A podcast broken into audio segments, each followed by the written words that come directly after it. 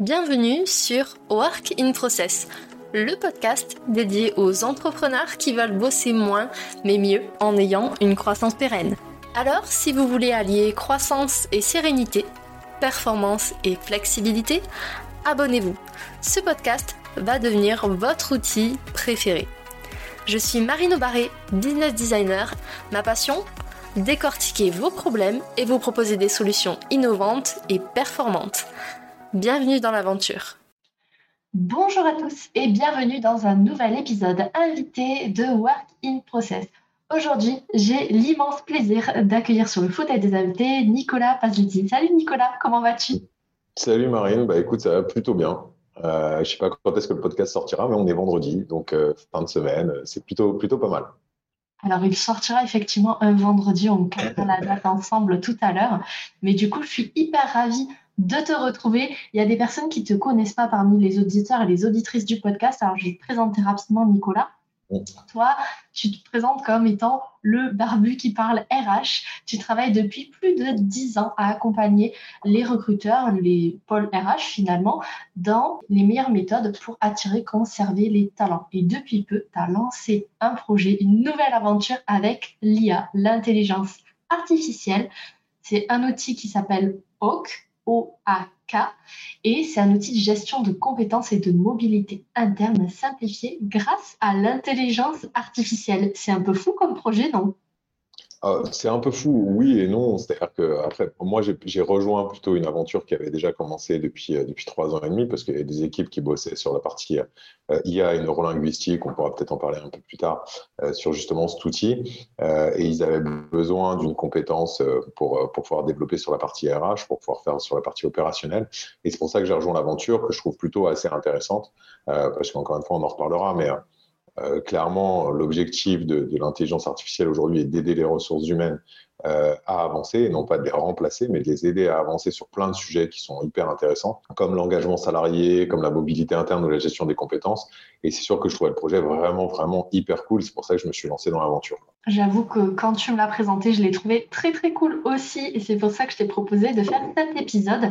Aujourd'hui, ensemble, on va parler de comment on peut faire pour retenir les talents grâce à l'IA. Alors la première question que j'ai envie de te poser, Nicolas, c'est pourquoi à l'heure actuelle retenir les talents c'est un enjeu primordial pour les entreprises? Bah, en, fait, c'est pas très compliqué. C'est-à-dire que depuis, depuis maintenant pas mal de temps, pas mal d'années, on sait que le marché de l'emploi est relativement tendu. Euh, il y a en ça quelques années, avant la pandémie, on était plus sur certains profils qui étaient tendus. Euh, on était sur une évolution euh, des attentes des salariés et des collaborateurs qui partaient sur plus de QVT, sur plus de de sens dans l'émission, sur plus de reconnaissance, sur plus de choses comme ça. Ça, c'est une tendance de fond qui a, lieu depuis maintenant pas mal d'années. Depuis la pandémie, cette tendance de fond, elle s'est euh, clairement très accélérée. Euh, et donc, ça, ça c'est venu euh, à un point où on est à un point où la tension du marché de l'emploi s'est vraiment aussi accélérée. Elle s'est amplifiée très nettement et non plus comme ça pouvait l'être auparavant sur quelques types de profils, mais aujourd'hui sur à peu près tous les profils. Pourquoi? Bah Parce que cette tendance de fond sur la partie QVT, attente, reconnaissance, euh, comment dire, euh, mission dans les, dans les, dans les jobs, euh, flexibilité au travail et toutes ces choses-là, bah, est devenue réellement importante. C'est-à-dire qu'il y a eu un exhausteur, la pandémie a exhausté tout ça, et donc aujourd'hui ne se pose plus la question à savoir est-ce que j'aimerais ça? C'est-à-dire qu'ils le veulent. Ils le veulent de plus en plus et ils le veulent maintenant. Donc, ça veut dire qu'aujourd'hui, c'est plus compliqué de recruter parce que déjà, euh, il faut pouvoir être capable de proposer quelque chose au potentiel candidat qui va les intéresser. Donc, il faut être capable d'avoir fait sa transition parce qu'on peut pas le proposer de manière malhonnête, entre guillemets. Hein. Euh, c'est-à-dire qu'on peut pas le proposer euh, si c'est pas vraiment le cas dans l'entreprise. c'est-à-dire que les entreprises doivent engager une transition pour pouvoir attirer de plus en plus les candidats. On a aussi un autre problème qui est annexe, qui est le problème que les recruteurs et les candidats ont un peu de mal à se parler parce que les générations évoluant, euh, on n'a pas forcément les mêmes langages, on n'a pas forcément les mêmes canaux de communication, ainsi de suite. Donc tout ça fait que c'est très compliqué. Et donc plus c'est compliqué de recruter, plus la rétention des talents est importante. Parce que les meilleurs recrutements qu'on peut faire, c'est ceux qu'on n'a pas à faire. Donc ça, c'est la première chose. Et la deuxième chose, c'est que qui dit rétention du talent dit nécessairement un meilleur engagement des collaborateurs au sein de l'entreprise. Et l'engagement, c'est vraiment un enjeu phare de cette année et des années qui viennent, parce que justement, bah, ça va jouer sur cette rétention. C'est c'est comment dire, c'est croisé, hein, c'est cross. Hein, l'un amène l'autre, l'autre amène l'un. Ou tout du moins, c'est les deux sont concomitants. Et en plus, parce qu'on sait que l'engagement salarié, ça amène euh, tout un tas d'aspects positifs euh, aussi bien sur le côté recrutement, sur le côté collab, sur le côté travail, productivité, que sur l'engagement des clients. Toutes les études le montrent, l'engagement des clients est plus important dans les entreprises dans lesquelles les salariés sont les plus engagés. Et quand on sait qu'en France, on a à peu près 6% de salariés engagés, euh, ce qui est extrêmement faible, hein, on a une moyenne d'à peu près 15% en Europe et de plus de 20% dans le monde, on a vraiment du boulot sur cet aspect-là. Donc, c'est-à-dire que les deux sont concomitants et pour moi, la, rétention est ultra importante pour, pour, justement pour valoriser l'engagement des salariés. Je te rejoins totalement. C'est vrai que d'une part, on a l'acquisition qui est un vrai challenge et ça, on en parle dans un autre épisode du podcast. Mais la rétention des clients, ça permet aussi de capitaliser sur les ressources qui sont déjà présentes dans l'entreprise. Donc finalement, au-delà de, des coûts de recrutement qui existent et qui sont peut-être de plus en plus élevés, comme tu le disais, il faut être compétitif sur le marché puisque les candidats maintenant, ils ont beaucoup plus de choix et ils n'hésitent pas à changer de boîte si jamais une entreprise ne convient pas à leurs aspirations profondes. Mais en termes de coûts aussi, il faut savoir que un salarié qui va potentiellement partir, bah, il part avec ses connaissances, à moins qu'on ait une structure d'entreprise, des process qui sont en place pour justement capitaliser et internaliser le savoir. Mais ça, on en parlera une autre fois. La deuxième question que j'aimerais te poser, Nicolas, c'est à ton avis, pourquoi l'expérience candidat et l'expérience collaborateur, elles sont vraiment à la base, à la fondation la rétention des talents Pour retenir tes talents, c'est un peu comme pour, euh, c'est un peu comme pour, comment dire, comme pour attirer tes candidats. Hein. Les, deux sont là. Il faut que tu connaisses euh, ta cible. Donc, euh, L'expérience candidat l'expérience collaborateur, déjà, la base du travail, c'est de connaître à qui tu parles. C'est de savoir qui, de, qui on parle et euh, qui est ce qu'on doit considérer. Donc, ton expérience candidat, bon, après, au-delà de ça, l'expérience candidat, elle est faite aussi pour, pour rentrer le candidat dans ton aventure. Donc, il y a un aspect quand même différent. Mais peut-être l'intérêt prioritaire de l'expérience candidat, c'est de travailler le feedback. C'est la même chose que l'expérience collaborateur, c'est d'essayer de comprendre qu'est-ce qui intéresse, qu'est-ce qui fait euh, switcher les potentiels candidats en candidats et qu'est-ce qui fait engager le salarié ou le collaborateur lambda, entre guillemets, en un collaborateur engagé. Donc, c'est-à-dire les comprendre, vraiment leur poser des questions pour savoir qui ils sont, pour savoir ce qu'ils veulent, leurs attentes, qu'est-ce qui les motive, leur but, qu'est-ce qui les freine, qu'est-ce qui les embête. Ça, c'est ultra important pour les connaître. Et c'est à partir de là, en fait, où justement, si tu travailles cet aspect-là, mais forcément, tu vas pouvoir leur apporter, alors moins à travers l'expérience candidat, plus à travers l'expérience collaborateur, tu vas pouvoir leur apporter en fait tout ce qu'ils attendent, tout ce que, dans, la mesure du, raisonnable bien sûr, et de ce que tu peux faire en tant qu'entreprise, mais tu vas pouvoir leur apporter tout ce qu'ils attendent. Et c'est ultra important parce que travailler ton expérience collaborateur, ça peut mettre le point, ça peut mettre le doigt sur des, des sujets qui sont potentiellement euh, relativement simples à régler et qui pourtant peuvent être des, gros points de friction pour tes collabs. Euh, sans le savoir. Et, ça, c'est quelque chose qui est primordial. C'est-à-dire que comment on peut faire en sorte que quelqu'un soit heureux si on n'est pas capable de savoir qu'est-ce qui le rend heureux? Et mine de rien, c'est quand même un petit peu la base aujourd'hui des RH et des entreprises. Hein. après, moi, c'est mon mindset, mais euh, je pense qu'il y a beaucoup d'entrepreneurs qui viennent là-dessus. C'est-à-dire que l'objectif, c'est quand même d'avoir des salariés heureux. Euh, déjà, premièrement, parce que socialement, sociétalement, c'est quand même intéressant, c'est quand même quelque chose de valorisant pour le chef d'entreprise, pour le ou la chef d'entreprise, mais aussi parce qu'on sait très bien que les salariés, les collaborateurs heureux, en fait, c'est des collaborateurs qui travailleront mieux, qui sont plus productifs, qui vont avoir une bonne ambiance de travail, qui vont rejaillir sur les clients et ainsi de suite. Donc, pour toutes ces raisons-là, en fait, il faut l'avoir. Donc là, dans ce sens-là, l'expérience collab et l'expérience candidat, c'est vraiment la base de la base de, comment dire de, ce travail-là, parce que c'est la base de la connaissance et de la récupération du feedback de, tes, deux, de tes deux cibles. Ouais, totalement. Et euh, selon toi, si on devait euh, poser des critères assez généralistes, bien évidemment, ça va dépendre des, collaborateurs, des entreprises, du marché, mais selon toi, à quoi on reconnaît une bonne ou une mauvaise expérience collaborateur? Ça, va dépendre des entreprises, mais j'ai envie de te dire, pour moi, la bonne expérience collaborateur, euh, c'est celle déjà qui va poser des questions au collab au-delà de son simple travail. Parce que pour moi, l'expérience collaborateur, en fait, ça va bien au-delà de ça. C'est-à-dire que le travail euh, rejaillit sur la vie personnelle et inversement. Euh, et donc, ça n'arrête pas forcément au moment où tu arrives dans ton bureau, tu arrives sur ton chantier ou autre. ça va bien au-delà de ça. Et donc, du coup, déjà, une entreprise qui va essayer de s'intéresser à ce que vit le collaborateur dans sa vie de tous les jours, on parle pas de choses perso, enfin, on parle pas de son intime. Hein. on n'est on pas, on pas là pour, s'immiscer dans les, dans les vies de couple ou de famille, c'est pas ça. Mais euh, dans ce qui, dans ce qui vit tous les jours, qui peut avoir une relation au travail, et vraiment au-delà de, de, dire, de ses horaires, c'est ultra important parce que c'est là en fait où tu vas pouvoir déceler aussi euh, des points de friction et des choses que potentiellement tu peux améliorer euh, qui, qui, qui, vont changer son quotidien ou inversement, c'est là où tu vas avoir des points de friction sur ton lieu de travail qui vont potentiellement énormément interagir avec sa vie personnelle et donc du coup qui ne seront pas problématiques réellement sur le travail en lui-même, mais qui auront une interaction négative en fait sur sa vie personnelle et donc de ce fait euh, qui feront qu'on ne sera pas sur un salarié, un collaborateur euh, qui sera dans un sentiment de bien-être. Je dirais déjà, euh, si tu, si, tu, pars, si tu prends les entreprises qui font une expérience collab avec un spectre relativement large, déjà on part sur la bonne voie. Ça, c'est la première chose. La deuxième chose, pour moi, c'est qu'il faut vraiment changer le centrisme de, comment dire, de ta recherche. Euh, en, marketing, on parle d'audience centrisme. Euh, on parle de ça, c'est quelque chose qui est, qui est, hyper important. Et là, du coup, sur l'expérience collab ou l'expérience candidat, c'est ce qu'il faut faire. Il ne faut pas prendre l'expérience collaborateur comme quelque chose pour améliorer l'entreprise. Si tu prends de cet angle-là ou de ce prisme-là, en fait, il y aura une problématique. Ce ne sera pas une expérience collaborateur, ce sera plutôt une expérience entrepreneuriale et comment tu fais pour améliorer ta boîte. Non, il faut se positionner en fait de l'angle d'approche et du point de vue du collab ou du candidat. C'est-à-dire qu'est-ce qu'on fait pour améliorer son quotidien à lui? Et après, on voit comment ça peut s'intégrer dans l'entreprise et comment ça peut faire en sorte en fait de, rejaillir, de, ruisseler euh, sur le quotidien du, boulot. Voilà, je pense que c'est les, les, deux points qui seraient, on va dire, intéressants à voir dans un premier temps, ce serait ça. Serait vraiment le spectre d'action de l'expérience candidat et de l'expérience collaborateur et, euh, et l'angle d'approche. Pour ça, il y a des leviers que vous pouvez activer, vous qui nous écoutez.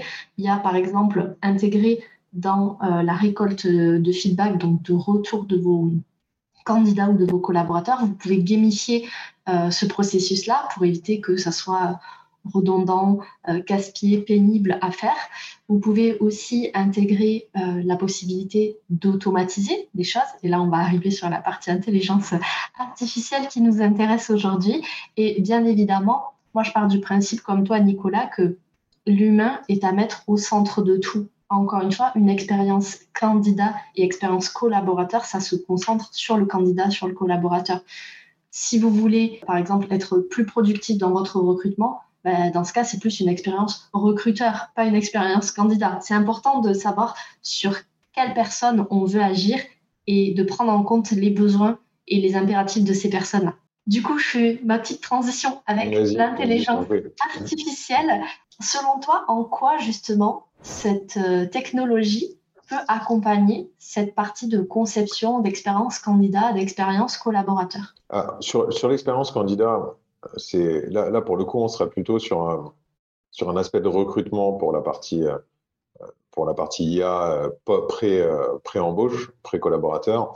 Et on serait vraiment pour le coup sur la partie expérience collab pour l'IA, pour l'IA en entreprise d'un point ou d'un autre, euh, l'intelligence artificielle en fait peut accompagner euh, les RH sur une problématique qui est réelle, qui est le fait en fait d'enlever les biais.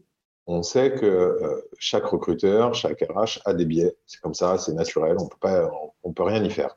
Euh, même les personnes qui veulent enlever tous les biais possibles et imaginables auront quand même des biais parce qu'ils auront le biais de vouloir enlever des biais.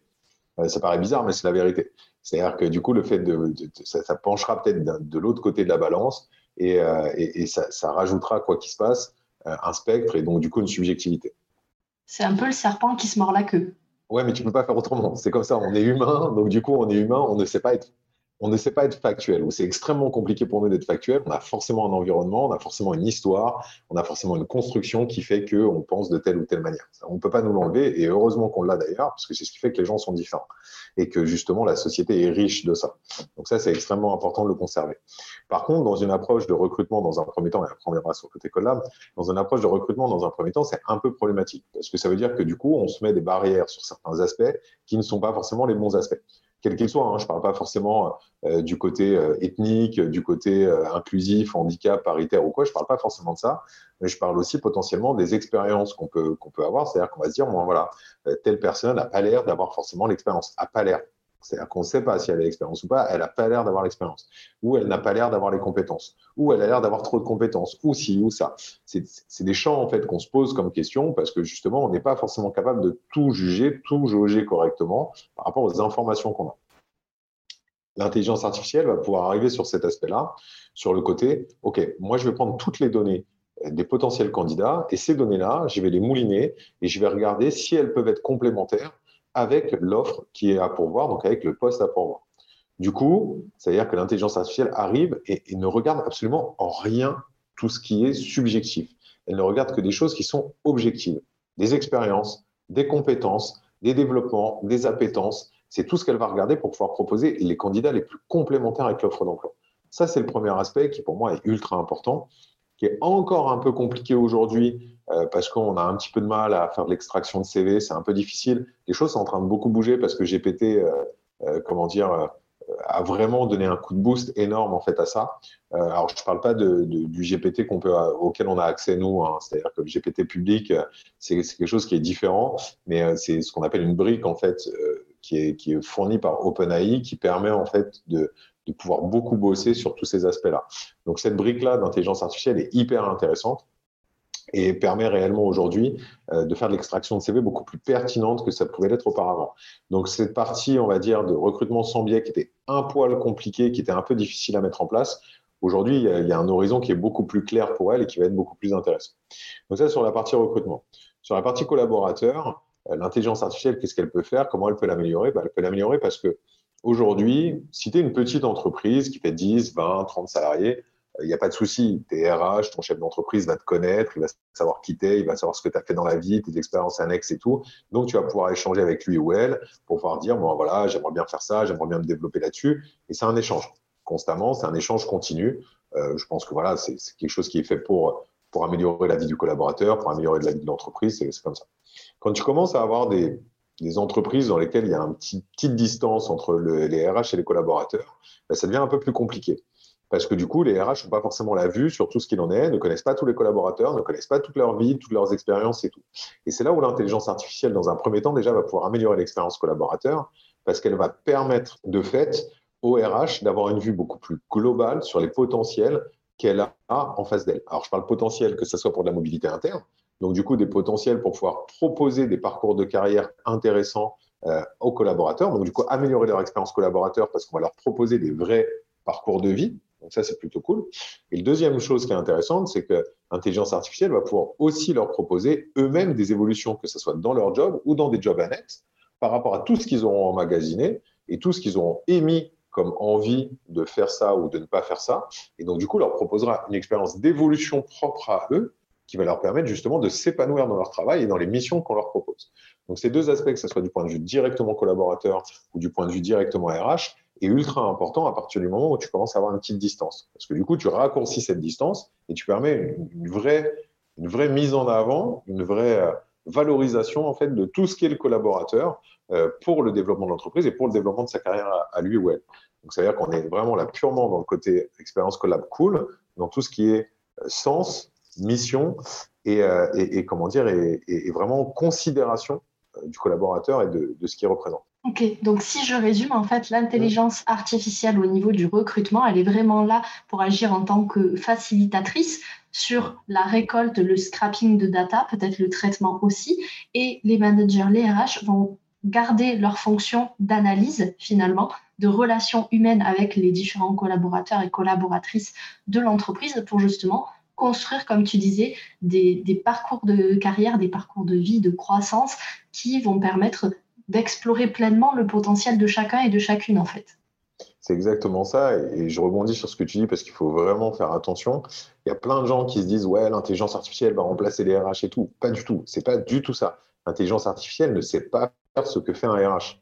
Elle sait faire une partie technique du sujet et elle sait ouvrir le champ des possibles le, RH, le recruteur doit avoir sa, présence. Parce que entre une intelligence artificielle qui va dire tiens, euh, Mehdi, euh, il a telle, euh, telle formation possible pour pouvoir le faire évoluer et tout, et le fait que Mehdi évolue à l'intérieur, bah, du coup, on aura le RH qui verra Mehdi et qui lui dira écoute, pourquoi tu veux faire ça? Ça t'intéresse? Ok, bah tiens, c'est plutôt pas mal. En plus, bah, de fait, ça s'inscrit bien dans le champ d'évolution qu'on peut avoir dans l'entreprise, c'est hyper intéressant. Et du coup, tu as de nouveau un lien pour pouvoir comprendre le pourquoi du comment et pour l'accompagner. Et idem sur la partie recrutement, euh, tu vas avoir une Sarah qui va proposer euh, un, comment dire, qui va, être proposée pour un poste quelconque, tu vois. Bah, après, derrière, il faut faire l'entretien pour voir si vraiment la personne correspond, cette Sarah correspond aux valeurs et à l'ADN de l'entreprise. Le côté, le côté IA va pouvoir déceler une partie, mais après, il reste quand même une partie de comment dire, de, d'affinage, de travail du RH qui est hyper importante. Et donc, du coup, ce qui est plutôt cool d'ailleurs, c'est que le RH revient sur des parties qui sont vraiment à valeur ajoutée, sur lesquelles sa position a une réelle valeur ajoutée, euh, plutôt que sur les, sur les tâches qui sont un peu plus chronophages et un peu plus euh, fastidieuses. Oui, tout à fait. D'autant que la partie euh, psychologique, émotionnelle, à l'heure actuelle, en tout cas au moment où on enregistre cet épisode, les intelligences artificielles ne sont pas capables de reproduire la complexité finalement de ce qui peut se passer dans le cerveau humain sur ces aspects-là. Alors, elles sont capables de le faire. Elles sont capables de le faire. Le seul problème de ça, c'est que du coup, comme elles sont capables de le reproduire, elles le reproduisent à partir de quoi? C'est pas dur en fait. Ce qu'il faut bien comprendre au tout départ, c'est que l'intelligence artificielle, c'est des équations mathématiques. D'accord? Il ne faut, pas, il faut pas se mettre dans la tête qu'on a un robot ou des choses comme ça. L'intelligence artificielle, c'est des algorithmes mathématiques qui traitent des données et qui, en fonction des données qu'elles traitent, vont pouvoir ressortir une analyse particulière. Donc, à partir du moment où l'intelligence artificielle se base sur des faits, sur, sur de l'objectif, sur du factuel, c'est quelque chose qui est bénéfique et qui, qui se joue de manière complètement objective. À partir du moment en fait, où l'intelligence artificielle, ce qui existe déjà, hein, est censée travailler sur des faits qui ne sont plus factuels, sur des faits qui sont justement, comme tu disais, de la psychologie et autres, ça veut dire que pour pouvoir le faire, elle a été créée par des personnes qui ont cette psychologie-là. C'est-à-dire qu'elles reproduisent purement les biais qui, ont, qui sont à l'origine en fait de sa construction. C'est pour ça que je te donne un exemple. Il y a, des intelligences artificielles qui existent sur des visios, des, entretiens visio pour, euh, pour du recrutement justement. Euh, et donc du coup, c'est des entretiens faciales, quoi, tu vois. Euh, donc du coup, il y a de la reconnaissance faciale, il y a toutes ces choses-là. C'est dramatique. Les résultats sont apocalyptiques parce que justement, il y a des biais qui sont à la base en fait de cette intelligence artificielle, qui sont du coup ultra amplifiés parce que l'intelligence artificielle se nourrit de ces choses-là pour pouvoir en gros après derrière amplifier le, le, comment dire la, l'analyse et ça devient, mais c'est catastrophique. Quoi. Les résultats sont absolument catastrophiques. Donc aujourd'hui, ça existe. Par contre, réussir à faire une intelligence artificielle qui émotionnellement et psychologiquement réagit sans biais, ben, ça n'est pas possible parce que de base, en fait, les deux sont antinomiques. C'est ce que je voulais dire, en fait, c'est qu'effectivement, les personnes qui vont créer les intelligences artificielles, les algorithmes vont le créer à partir de leur vision de la réalité, leur propre filtre finalement, et elles vont insérer leur filtre sans vouloir, dans l'IA. Du coup, il faudrait qu'à la limite, tout le monde puisse mettre sa petite touche à l'IA pour qu'on ait un panel de filtres assez global et pas justement rentrer dans euh, un stéréotypage, comme tu le disais en, entretien visio, un stéréotypage où on va dans des extrêmes qui peuvent être délétères soit pour les candidats, soit pour les entreprises. Ou sinon, l'autre solution, c'est on sert de l'IA comme d'un outil et puis le reste, on le garde pour nous. Quoi. Ça peut être ça aussi. pas mal. Du coup, moi, j'ai envie qu'on parle un petit peu de, ton projet, dans l'aventure euh, dans laquelle tu t'es lancé, que tu nous expliques un petit peu comment ça s'implémente dans notre quotidien, à nous, d'entrepreneurs, de, chefs d'entreprise, comment cet outil peut nous aider à mieux gérer euh, les compétences des candidats, des collaborateurs et à manager aussi tout ce qui est mobilité interne. Ça, je veux bien que tu nous expliques ce que c'est aussi. Mais en fait, ça reprend tout ce qu'on a dit depuis le début, c'est-à-dire que le, travail de l'outil, euh, qui s'appelle Hawk, euh, donc c'est OAK, euh, le travail de l'outil, c'est de récupérer en fait toutes les données d'un collaborateur, donc de créer son profil numérique, et de récupérer toutes ces données qui ne sont pas forcément que ces données par rapport au job qu'il a dans l'entreprise de récupérer toutes ces expériences qu'il qu'il ou elle a pu faire avant, les projets transverses, ce qu'il peut faire à côté, de récupérer en fait toute la donnée possible et imaginable pour que euh, l'intelligence artificielle se nourrisse de toutes ces données et comprenne un petit peu euh, les différentes compétences et les différents euh, champs sur lesquels en fait cette personne-là pourrait évoluer ou pourrait se, développer.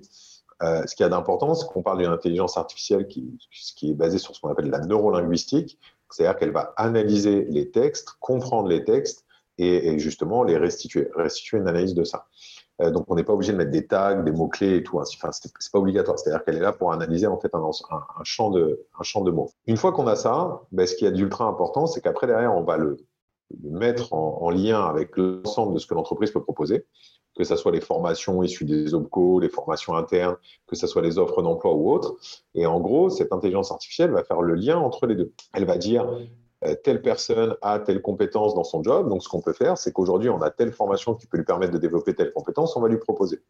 Mais telle personne a développé telle compétence à l'extérieur de son job ou avait telle compétence avant de faire ce job-là. Elle a émis un certain intérêt justement pour ces compétences-là et pour ces, actions-là, pour ce travail-là. Donc, du coup, on va quand même lui proposer aussi un développement de ces compétences-là qui peuvent être annexes, qui ne sont pas forcément liées à son job, mais qui peuvent être liées à un autre job, à une autre catégorie de job qu'on peut avoir dans l'entreprise.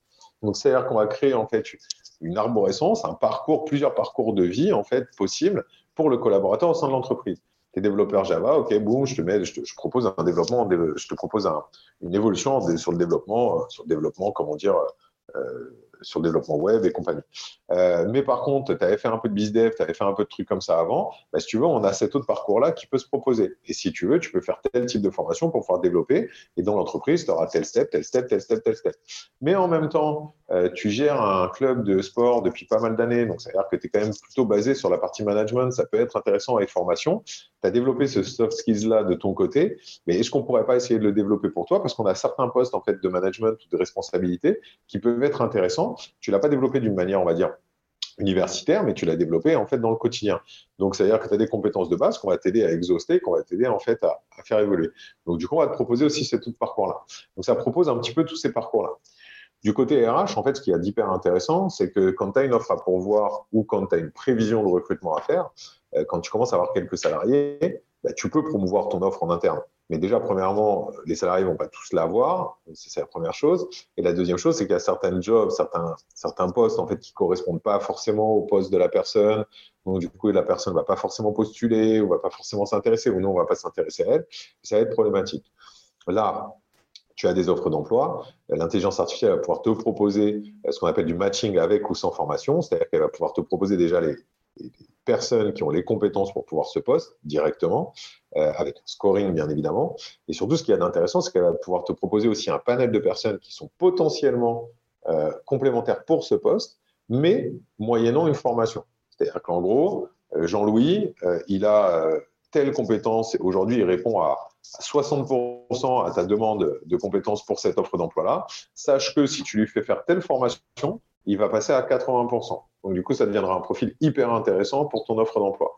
Ce qui est de cool là-dessus, c'est que non seulement euh, tu vas pouvoir apporter de la reconnaissance aux salariés, parce que du coup, tu vas pouvoir lui dire, OK, bah, je t'intègre dans le, dans le comment dire dans l'évolution de l'entreprise parce que je te fais évoluer pour pouvoir répondre à ce poste-là. Mais en plus, toi, tu vas pouvoir prévoir tes recrutements. C'est-à-dire que tu vas dire, OK, bah, d'ici 3, 4, 5, 6 mois, je vais avoir tel type de recrutement. Je regarde déjà qu'est-ce que j'ai dans l'entreprise et je vois comment je peux le faire évoluer ou non et si j'ai besoin d'avoir des, si j'ai des personnes à date qui le font ou si j'ai des personnes à, faire, à former. Et c'est aussi super intéressant pour les chefs d'entreprise parce que ça permet de travailler ce qu'on appelle le strategic workforce planning, qui est le fait de, d'essayer de prédire un petit peu les jobs dont on aura besoin dans 4, 5, 6 ans 10 ans, de manière à se dire, OK, aujourd'hui, j'ai tel job dans l'entreprise, j'ai tel type de métier. Dans 5-6 ans, j'aurai tel type de métier avec telle compétence. J'aurai besoin de tel type de métier avec telle compétence. OK, comment je fais le lien entre les deux, en fait? Pour faire le lien entre les deux, bah, je vais regarder déjà ce, que tu ce dont tu parlais tout à l'heure, quelles compétences uniques j'ai dont j'aurais besoin? Les compétences uniques, on va y faire hyper gaffe parce que si elles partent, en fait, on part le savoir dans l'entreprise. Donc ça, c'est ultra important. Donc je vais vraiment, vraiment faire très attention à ces compétences-là. Deuxième chose, je vais avoir besoin de telles compétences euh, et tel métier, qu'est-ce que j'ai en interne que je peux faire évoluer, qui a une base aujourd'hui, que je peux faire évoluer vers ce métier-là demain? Ok, donc maintenant j'ai cinq ans pour les former, pour les faire évoluer à ce truc-là. Troisièmement, qu'est-ce que je n'ai pas du tout et sur lequel il va falloir que je commence à travailler, que ce soit pour prendre des personnes qu'on va former pendant ces cinq années, ou que ce soit pour recruter des personnes qui auront ces compétences-là, mais qu'on va budgétiser pour pouvoir, pour pouvoir les, les comment dire, les avoir euh, au, moment, au moment voulu. Donc c'est hyper intéressant parce que ça permet de compiler les attentes euh, des, des, chefs d'entreprise et de compiler les attentes des salariés, et bien évidemment des RH qui sont la pierre angulaire de tout ça, on est d'accord, des salariés qui vont s'intégrer complètement dans le développement et qui vont être à l'intérieur de ça les acteurs réellement de l'évolution de l'entreprise. C'est ultra intéressant et ultra important euh, pour l'aspect, encore une fois, engagement. Donc ça, c'est tout ce qu'on fait aujourd'hui, c'est tout ce que l'outil fait aujourd'hui, et c'est comme ça qu'on accompagne euh, les entreprises. Génial. J'adore cette présentation. Vous ne voyez pas parce qu'on est en podcast, mais j'étais vraiment absorbée par ce que Nicolas disait, parce que je voyais toutes les potentialités euh, d'utilisation en fait en entreprise. Effectivement, c'est un outil qui s'inscrit dans une entreprise qui a volonté de croître. En tout cas. Et en plus, le fait que ça s'intéresse vraiment au potentiel des personnes qui travaillent dans l'entreprise, donc les collaborateurs, les collaboratrices, ça permet aussi d'ouvrir le champ des possibles sur les parcours, les expériences professionnelles. Et ça, je trouve que franchement, c'est génial. Donc, merci beaucoup, Nicolas, de nous avoir partagé tout ça aujourd'hui. pour faire un petit récap de ce qu'on a vu ensemble, on a vu que bah, retenir les talents aujourd'hui, c'est primordial, c'est un enjeu primordial pour les entreprises, pas que en termes de gestion de coûts, mais aussi en termes de satisfaction client et de capitalisation de savoir en interne, donc l'internalisation du savoir dans l'entreprise. On a vu que l'expérience candidat et l'expérience collaborateur, finalement, c'est à la base de cette rétention. Du coup, bah, autant la soigner du mieux que possible. Et enfin, Nicolas, tu nous as parlé de l'intelligence artificielle, comme quoi elle pouvait nous aider justement à construire des expériences candidats, des expériences collaborateurs qui sont au service des humains et de la croissance de l'entreprise. Du coup, ma dernière question pour toi, Nicolas, c'est où est-ce qu'on peut te suivre, te retrouver si jamais on a des questions justement sur ce sujet? Alors moi, euh, je, traîne un petit peu sur tous les réseaux RH et compagnie parce que maintenant, ça fait, alors tu disais, ça fait, ça fait 10 ans, ça fait 11 ans que j'ai monté l'agence, j'ai monté une agence qui s'appelle e-team. Ça fait plus de 15 ans maintenant que je travaille euh, avec les, avec les ressources humaines et les RH dans les entreprises. Euh, vous pouvez me retrouver bah, bien sûr sur LinkedIn. Euh, je pense que tu mettras le lien quelque part. Donc, c'est Nicolas Pazetti. Euh, je suis le barbu qui parle RH sur LinkedIn. Donc, voilà, c'est comme ça. C'est mon petit accro, c'est mon petit, mon petit AK pour moi. Et, et, surtout, si vous voulez découvrir l'outil, alors déjà, vous pouvez me joindre. Je pourrais vous donner toutes les informations possibles dont vous avez besoin et répondre à toutes vos questions. Et si vous voulez découvrir l'outil, vous pouvez aller regarder. Euh, le site, je pense pareil, Marine, tu le mettras, mais le site c'est oak-rh.com. Euh, il y a tout dessus. Vous pouvez prendre contact avec nous, vous pouvez voir un petit peu ce qu'il en est. Et, moi ou mes équipes, on se fera un plaisir de vous montrer, de vous faire une démo du sujet. Euh, notre objectif, clairement, c'est de développer une entreprise. Ça, c'est un truc qui est cool. Hein. Mais moi, mon objectif de fond, c'est d'essayer de bouger le monde des, ressources humaines et, du recrutement. C'est vraiment, c'est vraiment pour ça qu'on se motive le matin, c'est vraiment pour ça qu'on se lève et pour remettre l'humain au centre en fait, parce que c'est la base en fait de notre job. Euh, on parle de ressources humaines. Alors moi, je suis pas directement impacté, je suis pas directement recruteur ni RH, mais euh, on les accompagne au quotidien et quand on parle de ressources humaines, l'objectif c'est vraiment de remettre l'humain au centre. et, et, c'est tout ce qu'on essaye de faire avec ce type d'outils, essayer de mettre un petit peu notre notre main à la pâte pour pour faire en sorte que euh, l'évolution des sociétés soit vraiment une évolution sociétale globale et que ça soit un petit peu plus euh, euh, que ce soit, ce soit vraiment une symbiose. Alors symbiose, ça va être un petit peu gros comme mot parce que c'est toujours compliqué, mais qu'on essaye de travailler en symbiose entre les collaborateurs et les entreprises, je pense que ça irait, ça irait beaucoup mieux. Et, c'est vers là que, que tend l'évolution du travail, le futur of work, c'est vers là qui tend. Et on aime bien mettre notre petite notre petite pierre à l'édifice, on va dire. Génial. Du coup, tous les liens qu'on a cités seront disponibles dans la description de l'épisode et vous l'aurez compris avec Nicolas, on partage une valeur très très forte qui est de remettre l'humain au centre, de vouloir faire bouger les codes du monde du travail parce qu'il y a plein de belles opportunités qui sont possibles. Il suffit juste de s'en donner les moyens. Merci à vous qui avez écouté cet épisode jusqu'au bout. J'espère qu'il vous a plu, qu'il vous a captivé et qu'il vous a aussi peut-être intrigué au sujet de l'intelligence artificielle dans le monde RH. Merci beaucoup, Nicolas, pour tout ce que tu as partagé. Et vous, je vous retrouve la semaine prochaine avec un nouvel invité. Bye. Merci, au revoir. Voilà, cet épisode est maintenant terminé. Merci pour votre écoute. Je vous souhaite à tous une belle journée, soirée et à très bientôt dans le podcast. Bye. Cet épisode t'a plu? Tu peux le partager en me taguant ou lui laisser 5 étoiles sur Apple Podcast. Encore merci pour ton écoute, à très vite